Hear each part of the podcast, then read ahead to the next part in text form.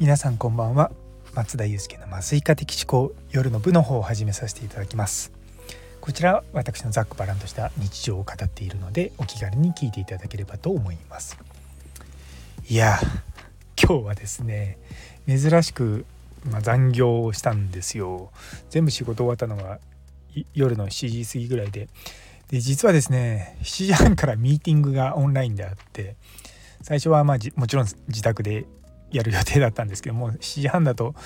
まあ、帰る途中で、まあ、どっかサービスエリアとかで泊まって、まあ、オンラインでミーティングしようかなと思ったんですけどもまあそれはそれでなんかちょっと慌ただしくなっちゃうし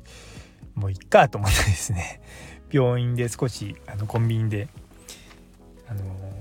小腹を満たしてですねあの7時半からミーティングをしてました。なんで今終わって8時半ぐらいですかね。そうそうそう。まあでもまあしょうがないと思うんですよ。まあ医療ってこういうもんですからね。そうあのまあそれは全然もう重々承知してるんであのいいんですけれどもまあ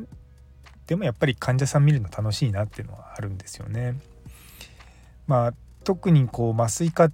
ていう仕事はその緊急の時の手術とか、まあ、そういった時に本領を発揮する仕事なので、まあ、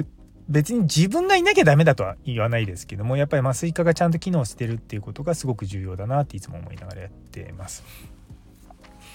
でうちの麻酔科はその集中治療室っていうところも見てるので、まあ、重篤な患者さんをま集中治療室で見てっていうこともできるんですね。まあ、もちろんその集中治療室で見るのはその僕らその酸化麻酔のメンバーじゃなくて集中治療の,、まあ、中の人たちが中心になって見るんですけれども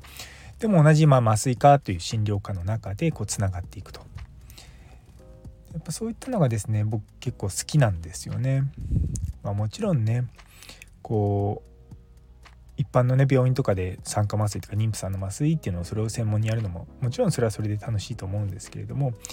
一方でこう重篤な、ね、方とかを助けるっていう意味での、まあ、診療っていうのも本当にこうまあ充実はするんですよ。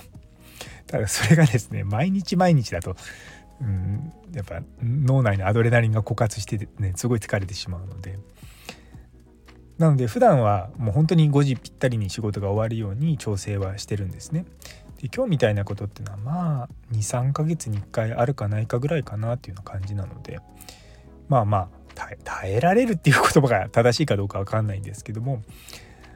まあまあうん、充実したなっていう感じなんですよね。若い時は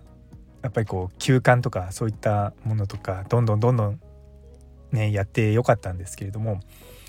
まあ年を取ったせいなのか、まあ、そういうのももちろんあのそつなくやるんですがそつなくこなすんですけれどもあのやはりどんどんどんどんアドレナリンが出るようなシチュエーションに毎週毎週こう出くわしてると疲れちゃうんですよね。そ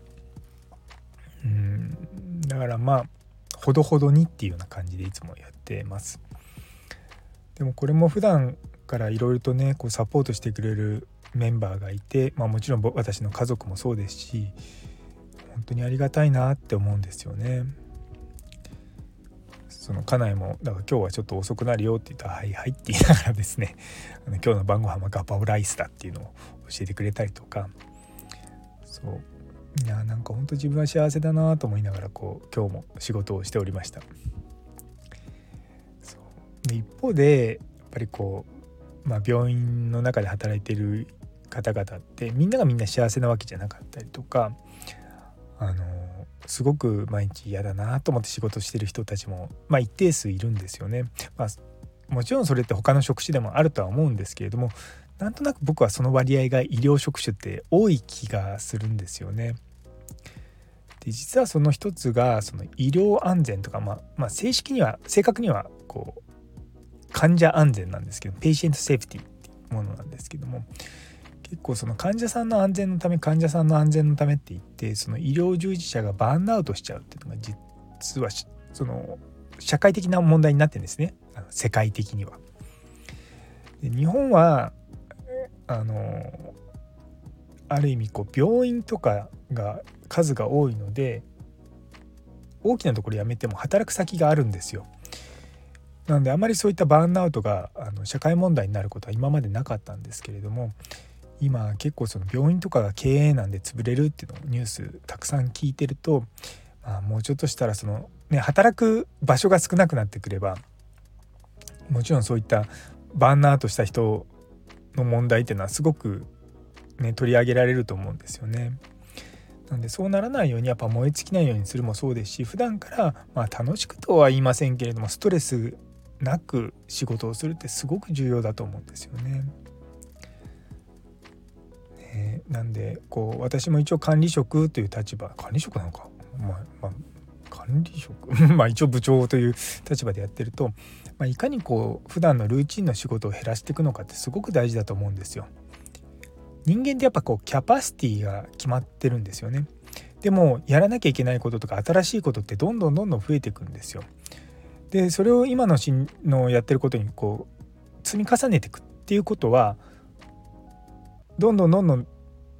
まあ、年が経つごとにやることって増えていっちゃうんですよね。